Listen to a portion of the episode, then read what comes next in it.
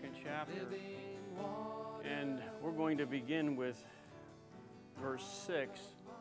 But what I want to do is just read the, the verses before this, and we'll see how far we get in this chapter. Um, I have some things I want to show you uh, related to the first five, four or five verses here, and then if we have enough time, uh, we'll read to the end of the chapter and uh, just comment on a few of the verses.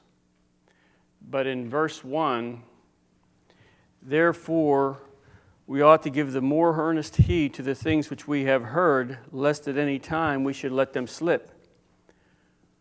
For the word spoken by angels was steadfast, and every transgression and disobedience received a just recompense of reward.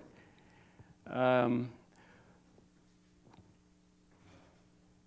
I'll read this from the Amplified. For if the message given through angels was authentic and proved sure, and every violation and disobedience received an appropriate, just, and adequate penalty. An example I gave you last week was uh, the angel, when the angel came to Lot in Sodom. Verse 3 How shall we escape if we neglect so great a salvation? And I may come back to this verse later because I believe there's something here for us, uh, but we're not going to look at that today. How shall we escape if we neglect so great a salvation, which at first began to be spoken by the Lord and was confirmed to us by them that heard him? God also bearing them witness both with signs and wonders and with divers miracles and gifts of the Holy Ghost according to his own will. For unto the angels hath he not put in subjection the world to come whereof we speak. Now I want to read from verse 6 to verse 8. But one in a certain place testified, saying, What is man that thou art mindful of him? Or the Son of Man that thou visitest him. Thou made him a little lower than the angels, thou crownest him with glory and honor, and didst set him over the works of thy hand. Thou hast put all things in subjection under his feet. For in that he put all in subjection under him, he left nothing that is not put under him, but, but now we see not yet all things put under him.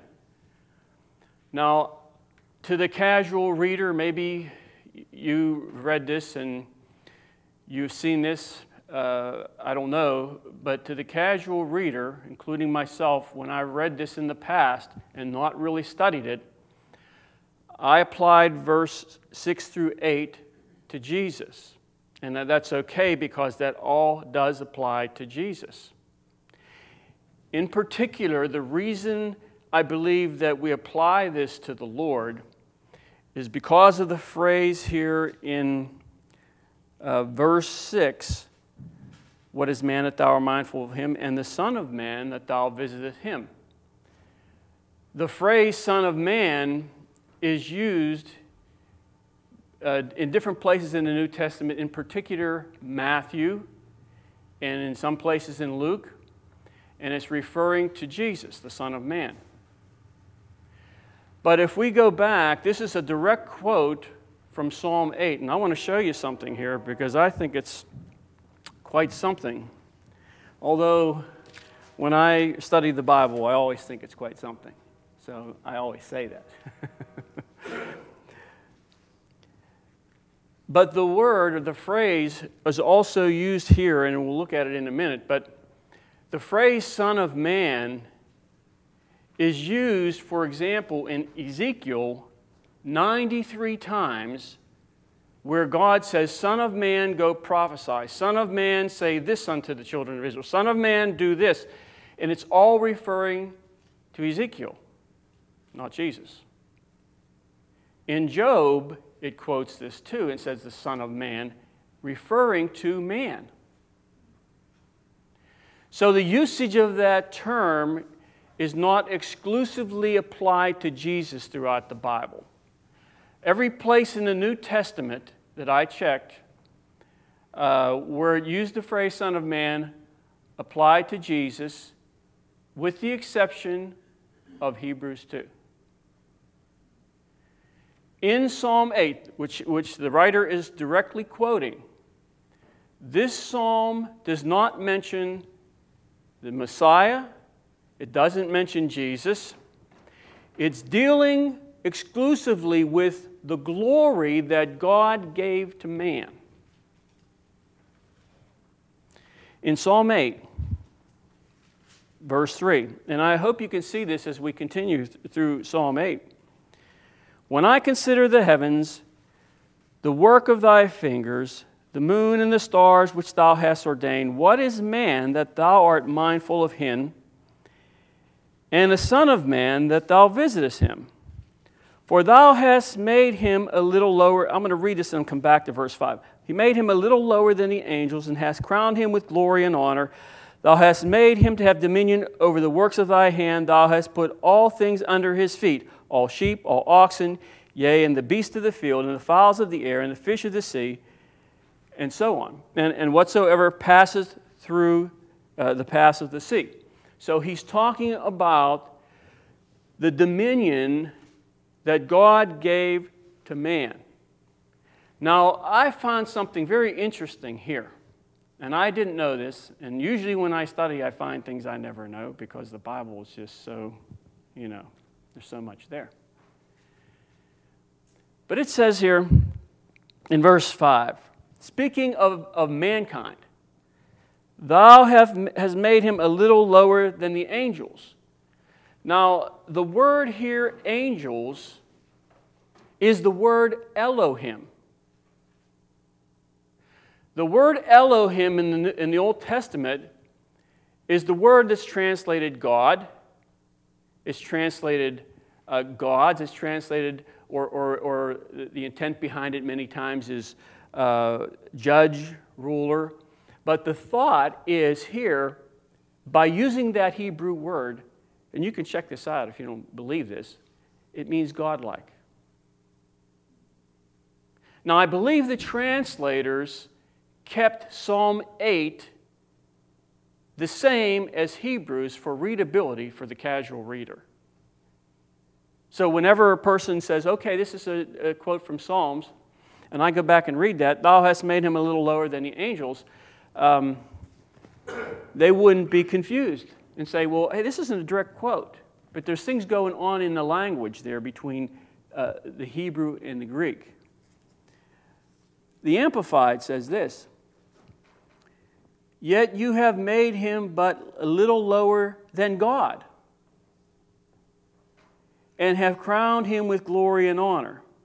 Now, let me read this from the Amplified. When I view and consider your heavens, the works of your fingers, the moon, the stars, which you have ordained and established, what is man that you are mindful of him, and the son of, man, and, and the son of the earth-born man that you care for him?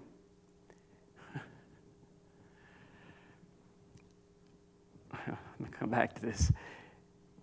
Yet you have made him a little lower than God, and you have crowned him with glory and honor, and made him to have dominion over the works of your hands, and have put all things under his feet. Now I'll go back to Genesis for a minute, chapter 1. So he says, What is man that thou art mindful of him, and the Son of Man that you visiteth him? God visits us, visits man, every day with mercy, with grace, uh, with kindness, with friendship, and so on. This is the Lord visiting mankind. Now, to understand what he's saying here, that, that you made him, as it says, a little lower than God.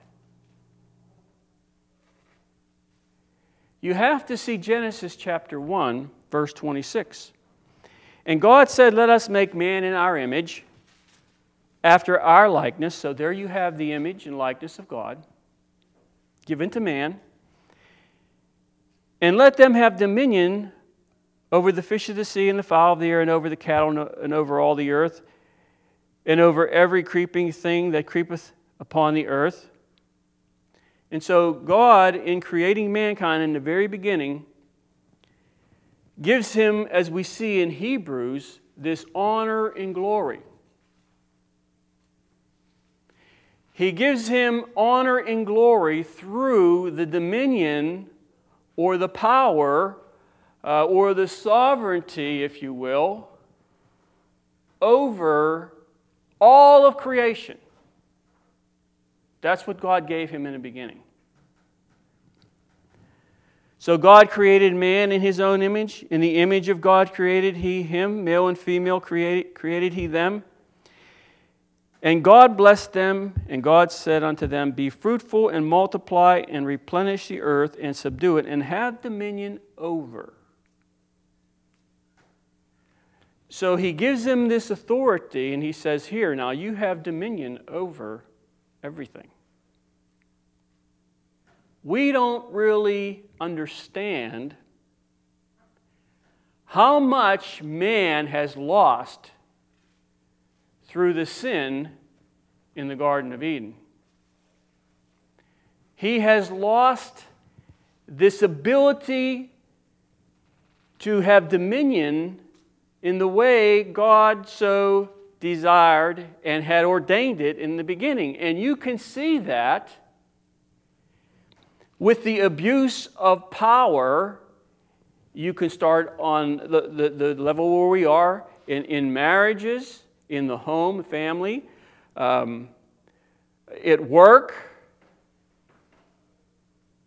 with the local authorities with the state authorities, with the federal authorities, and so on. There's this abuse of power taking dominion over people or things in a way that was never in the plan and purpose of God in the beginning in Genesis. So you see, you see this abuse, so to speak, of authority or power. But yet, God, in the beginning, before man sinned, he says, Here, this is put in your hand. Have dominion over it all. I've made you a little lower than the angels or a little lower than God because you're in His image. And we don't see how far man really fell. Darkened mind. They say that we only use 10% of our brain power. And some of us a lot less than that. How much was lost when man sinned? We, we you know, only catch a glimpse of that.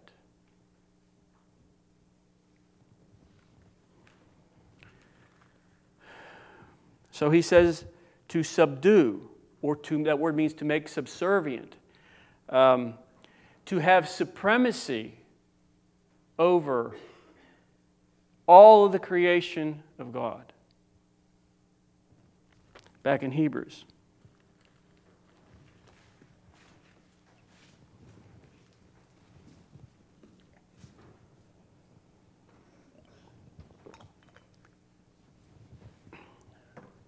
So he says here, but one in a certain place, verse 6, testified, saying, What is man that thou art mindful of him? and the Son of Man that thou visitest him. And he's talking about here now, uh, probably in the very beginning, and even throughout the ages, how God has come and visited mankind, even in a fallen state. Thou madest him a little lower than the angels. Thou crownest him with glory and honor. That's, that's because of where he set man when he created man in this position of sovereignty or, or authority under God, but over everything else. Crown us him with glory and honor. And you know, I was thinking about this. How does Jesus rule us? Or put it another way, in this age, okay, how does Jesus make his followers subservient to him? Well, governments they make people subservient through authority. Uh, some uh, elements in the world, some organizations, um, certain religions make their followers subservient through authority. But the scriptural pattern, Jesus makes us subservient through love. We love him and become subservient to him because he first loved us. And so there is this crown. Man, he's crowned with honor and glory. And, and the crown, any crown, is, is never received or cannot be received without this element of being subservient.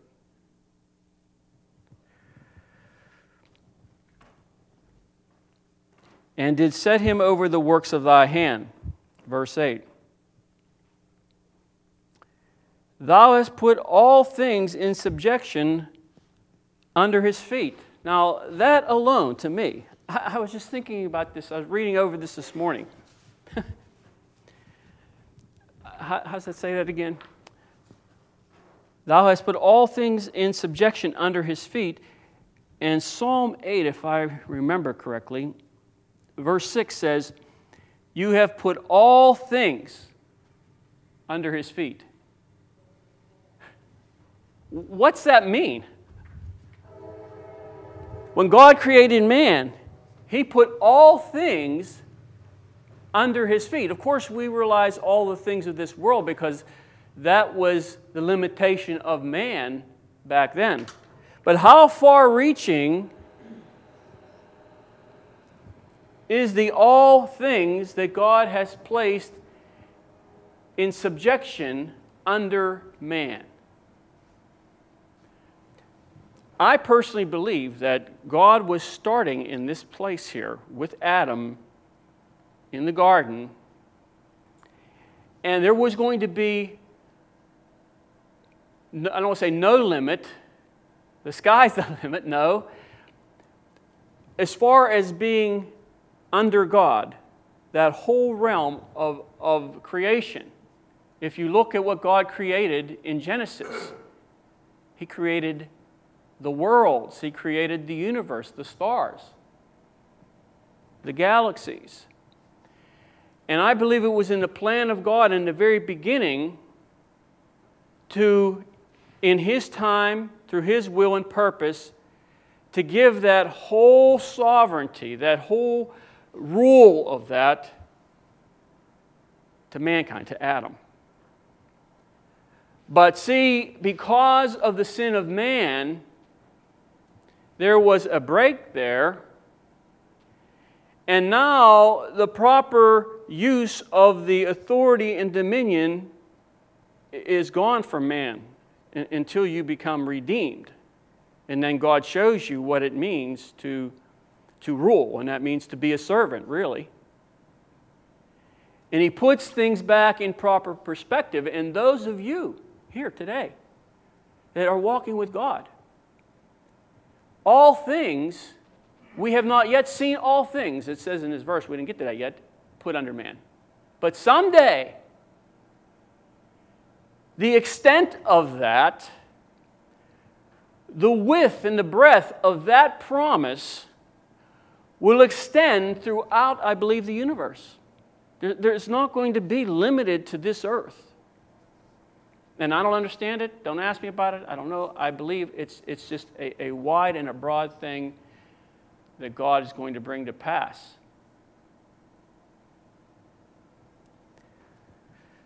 Thou hast put all things in subjection under his feet, for in that he put all in subjection under him, he left nothing that is not put under him. Now, I don't understand that. That was, that was what God was seeing in the beginning, see. But now we see not yet all things put under him. See, that's, that's not come to pass yet. God's still on the, the, the right track in, in what he was doing with Adam. Sin entered, It seems like there was a failure, but that never uh, derailed God's purpose. And now he's going to achieve that purpose and he's going to fulfill that which was written in the Word, and that which he had put under Adam's uh, dominion will be fulfilled in the future, eventually. And we will be a part of that. So the writer here to the Hebrews lays this out. See, he's quoting from Psalm 8, and the, the, the Jews who were Christians were well aware of what it said in the Old Testament. And when he says this, they knew what he was talking about when he used the word God, that God had made you a little lower than Elohim. And so now he's laid this foundation and he's going to say, okay, now this is what God was doing here with, with man. This is what he wants to do. There are three main ideas here. Beginning of verse 8, you can see God uh, is talking about man or the creation of man. The latter part of verse 8, man entered into sin, he entered into frustration, and he entered into defeat. And then when you move on in verse 9, into that place of defeat and sin where man lived, that is the very place that Jesus comes to. So he paints this picture okay, this is the, uh, the purpose of God here for mankind. But let's not be caught up and, and focus upon mankind. Verse 9, but or in contrast to that, but we see Jesus. But we see Jesus. I was thinking, you know, you have many different religions in the world, and you have people that aren't involved with any religion that sit down and they read the Bible. How many remember Madalyn Murray O'Hair? Atheist, the one that started the atheist movement in, in this country. Sat down and read the entire Bible in a weekend. And when she read the entire Bible, she said, This cannot be true. And, and she went on and eventually became an atheist. But you have religions that read the Bible. You have people that sit down and read the Bible. You have Christians that sit down and read the Bible. But Jesus said, My words are spirit. And so, spirit is locked up in the order of the words laid out in the scriptures. And there are people who have brilliant minds. There's a man who, who's on TV, he's a Christian. He has every verse in the Bible memorized, and he can quote, quote, quote, quote, quote. Any verse, anywhere, anytime. And there's another man who um, answers all these questions on the radio. Brilliant mind. Uh, can read scripture almost like a photographic memory. Wouldn't it be nice to have that? Read something here, read something there, remember them both. But see, just because a person can do that, just because a person reads the Bible, does not mean that spirit that is locked up in these words is brought out. So you can, you can use your mind and read things and comprehend things in your mind and put things together. But that does not necessarily mean that that is spirit. And so God has placed things here in, in the Bible that are spirit And, and we can only receive of that as God unlocks that and gives it to us. And so the writer here says, But we see Jesus. Well, okay, what's that mean?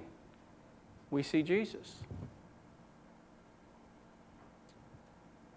That means that uh, we know that he died for our sins and so on and so forth. No. There is to be in the Christian, through the work of Christ in your heart,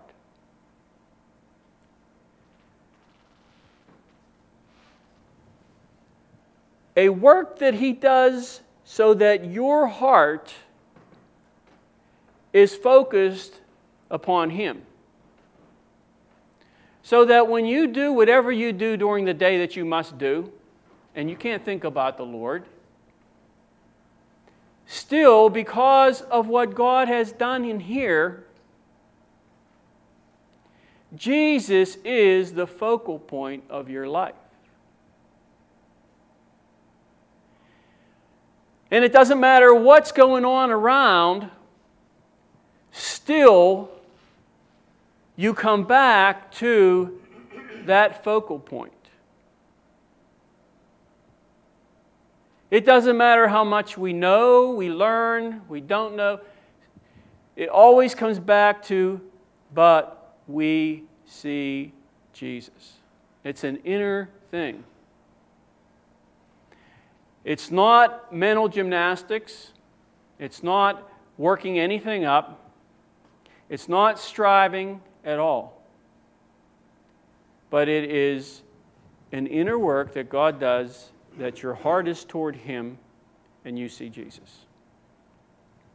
Many times when people come up front here, and I'll go and pray for them, and, and, and one of the things that the Lord lays on my heart quite frequently is that you know, people get involved with circumstances and, and all these different things, and, and that's the way it is. We are, we're all in circumstances. But see, circumstances can move us over to the side so where they or other things become the focal point of our heart. And the Lord may have me pray for someone that they would see Jesus. So that in the inner man, it's, it's like you're, you're locked on. You know? You're, you're locked in. And you, there's no effort to it.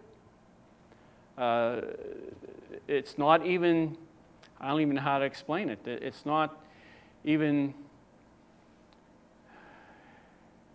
you, you have a part to play in it, but it's all the Lord.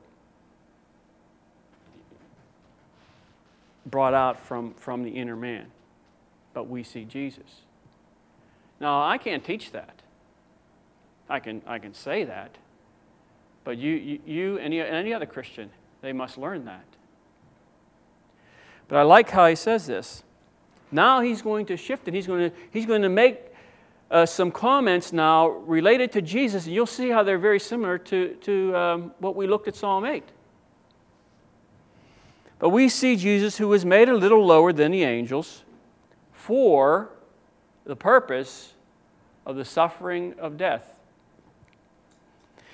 Crowned with glory and honor, that he, by the grace of God, should taste death for every man. So that here Jesus comes now to where man is and now he is going to be made a little lower than he was before. And he is going to take on him the nature of man, the physical nature, not the sinful nature. And that is the only way that Jesus can become a true high priest. He must become a man.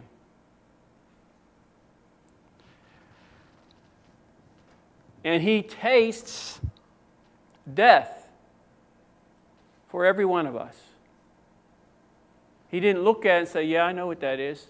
No, he actually reached forth and took it and tasted it for you. For you. Wow. The one who is sitting at the right hand of the Father with all the glory, and he prays this, I, I think it was in John 17, where he talks about his former glory with, with the Father. All of that glory he sets aside all of the creation he created. And he comes down to where man lives. Awesome. The glory of God he places aside. For you. Amazing. It's wonderful that Jesus would do that for us.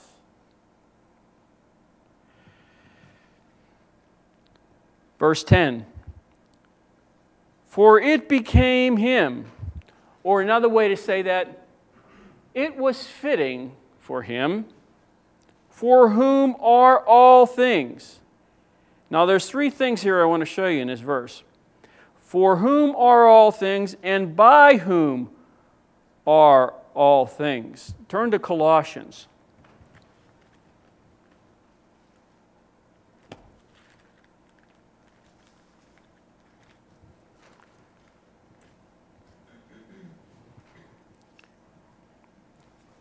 Uh, chapter 1, verse 16. For by him were all things created that are in heaven and that are in earth, visible, invisible, whether they be thrones or dominions or principalities or powers, all things were created by him and for him. And he is before all things, and by him all things consist. Or that word there means they're, all things are held together. That, that is what we looked at in, in the beginning of Hebrews. All things held together. And he is the head of the body of the church, who is the beginning, the firstborn from the dead, that in all things he might have the preeminence. For it pleased the Father that in him should all fullness dwell. So, so in, in verse 10 in Hebrews here, for it was fitting for him, for all things were made by him and for him in bringing many sons to glory. Now, this, this verse here could teach just on this verse. So, God here has this same thing in his view that he had when he created Adam before Adam sinned. And now, through the suffering of, or that man has suffered all this sin that we've had to deal with all of our lives, being born with a sinful nature and what have you, God never lost the view that He had from the very beginning. And that's why it says here that he's, to, he's going to bring many sons to glory. Many sons to glory. Now turn to Romans.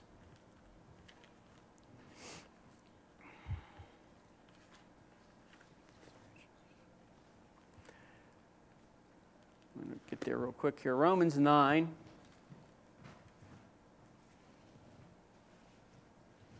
When I think about this, this is just truly amazing. the plan of God, the plan of salvation, is truly amazing. Only God could pull this whole thing off. Only Him. He's going to bring, through Christ, through Christ's death, resurrection, He's going to bring many sons and daughters to glory. It doesn't mean heaven. Romans 9, verse 23 and, he, and that he might make known the riches of his glory on the vessels of mercy which he had afore prepared unto glory. God has prepared every Christian unto glory. Romans 8 18, Paul says, I reckon that the sufferings of this present time are not worthy to, to be compared with the glory that shall be revealed in us. Now, the, the word glory, you cannot, I, I, can give you a few meanings of the word, but that's just a, just a very small beginning point. People in Christian circles, when they refer to glory, I'm going to glory, they mean heaven. But when it's used in the Bible, that means abundance or richness. And so, so God is working, He's never abandoned His original plan, but He's working now with Christians to bring abundance and the riches of Christ in them. Because here in, in Romans, I, I'm not there now, but it says that it cannot be compared to the glory which shall be revealed in us. So that God is working in, in our hearts and lives to bring this abundance or riches, or He's there to enrich you. And that enrichment will be revealed someday shall be revealed in glory. It's going to, be shown, it's going to be seen. And so the writer to Hebrews says that he's, he's bringing many sons unto richness.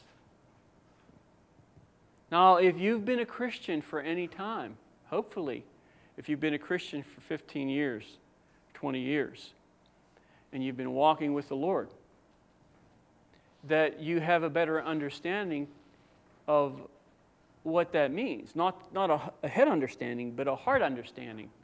To where you know that the, the grace of God has been upon your life.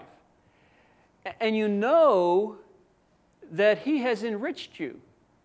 Not because of what you know, but because of um, what you can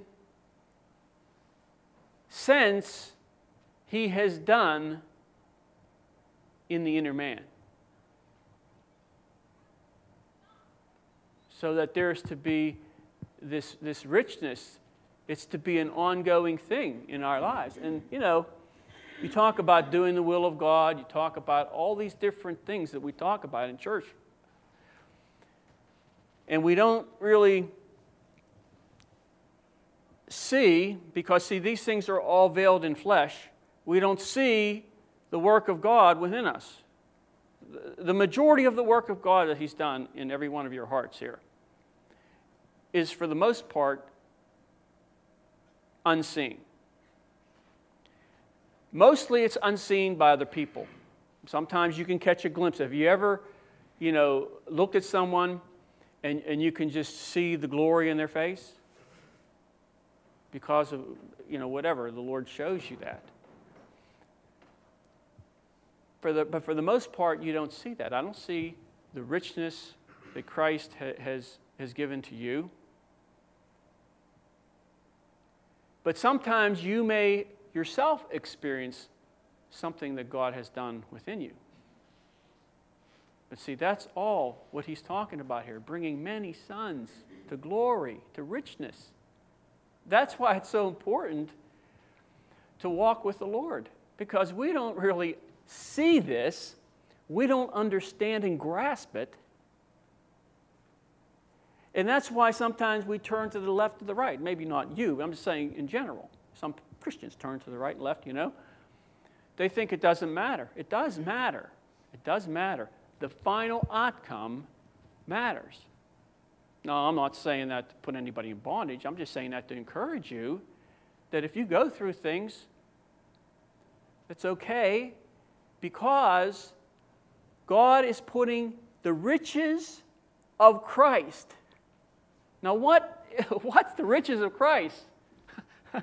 it's so far, you know, I like this here because, you know, you, you see there's a vastness to that, that overlay there of the stars. That's just one little section, teeny little section of the universe. Millions of stars. And, and everything created, everything cannot be compared to the riches of Christ that He has. And He's trying to put some of that in you and I. That's the gospel. Now, that's not that we, we are self contained vessels, you know, we are to give. That's, that's the point. But this is tremendous. This is wonderful. This is fantastic. this is awesome. Whatever, I can't think of any other words to say. But you know, when you read some of these things, say, Lord, if that doesn't get someone excited about Jesus Christ, nothing will.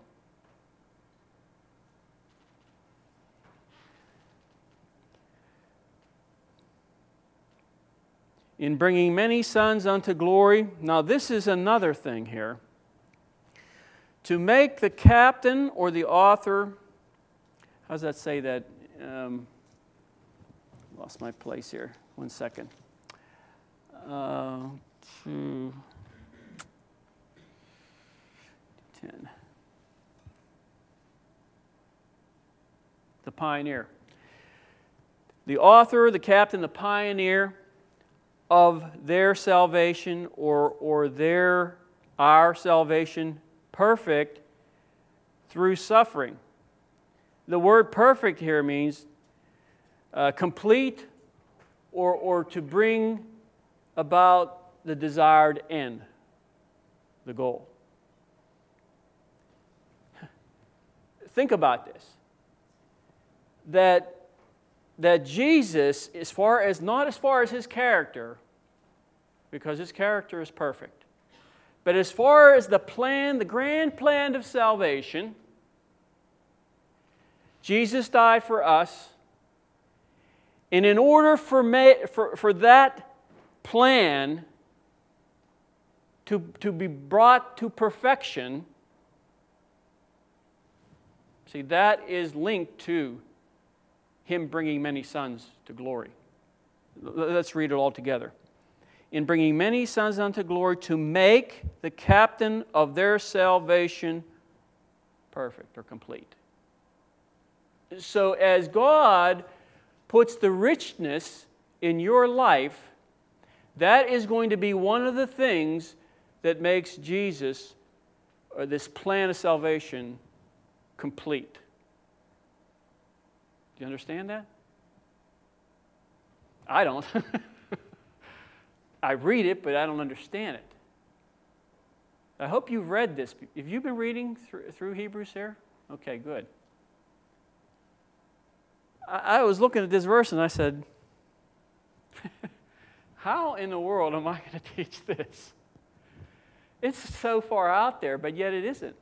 It's, it's so far out there, but yet it's right in the palm of our hand, so to speak. It's available to the Christian, the riches of Christ. Something.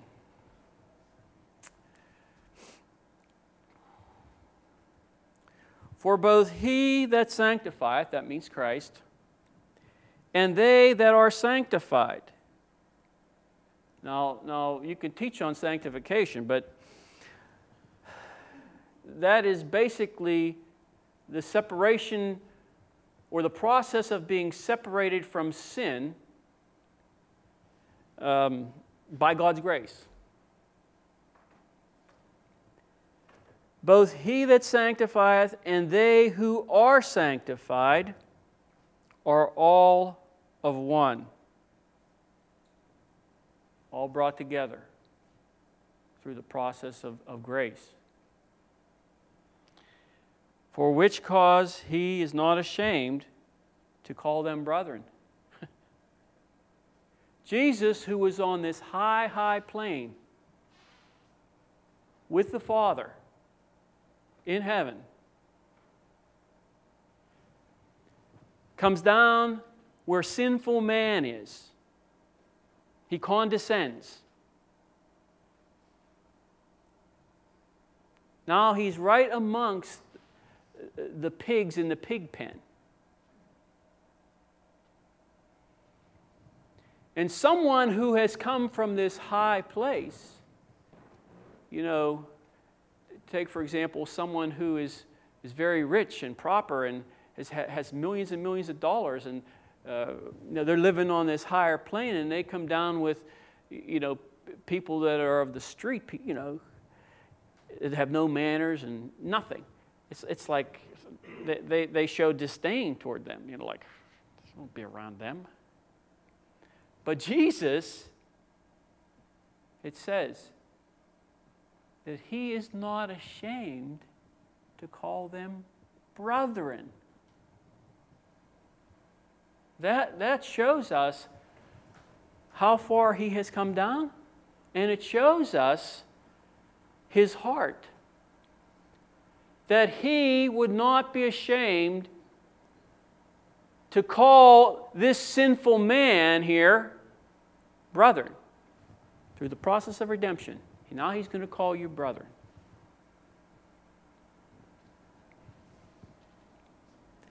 saying, I will declare thy name unto my brethren. In the midst of the church will I sing praise unto thee. And again I will put my trust in him. Now, the writer here is quoting from Psalms and Isaiah and different other places. And again, behold, I and the children which God hath given me, for as much then as the children are partakers of flesh and blood, he also himself likewise took part of the same. See, he cannot become this faithful high priest unless he, he is brought down and becomes a man. That through death he might destroy him that had the power of death, that is the devil, and deliver them who through the fear of death were all their lifetime subject to bondage. So, so this word here, deliver, that, that uh, is a subjunctive mood verb. Th- that means the possibility exists. So, so Jesus has delivered us from the fear of death. And you know what the fear of death is, don't you? Where, where people live their life and they're looking to when they're going to die and they're afraid of that, that particular time. Uh, when people have a midlife crisis, they, I, I think, not, not always, unless there's barring some other type of chemical imbalance in their brain. But if they're having a midlife crisis, is a realization that the time is short and they're going to die, and it's the fear of death there. So Jesus comes and he offers this salvation. And the word here, deliver, is the possibility, and it becomes a reality only to those who reach out and take that so that if the time comes, well, even now we shouldn't have a fear of death, but if the time comes and we are facing death, we will have to deal with that very word. He has delivered us from that. And, and, and hopefully, we will not fear death. He has provided, through his death and resurrection, a deliverance from the fear of death for each Christian. Pretty good. Pretty good stuff.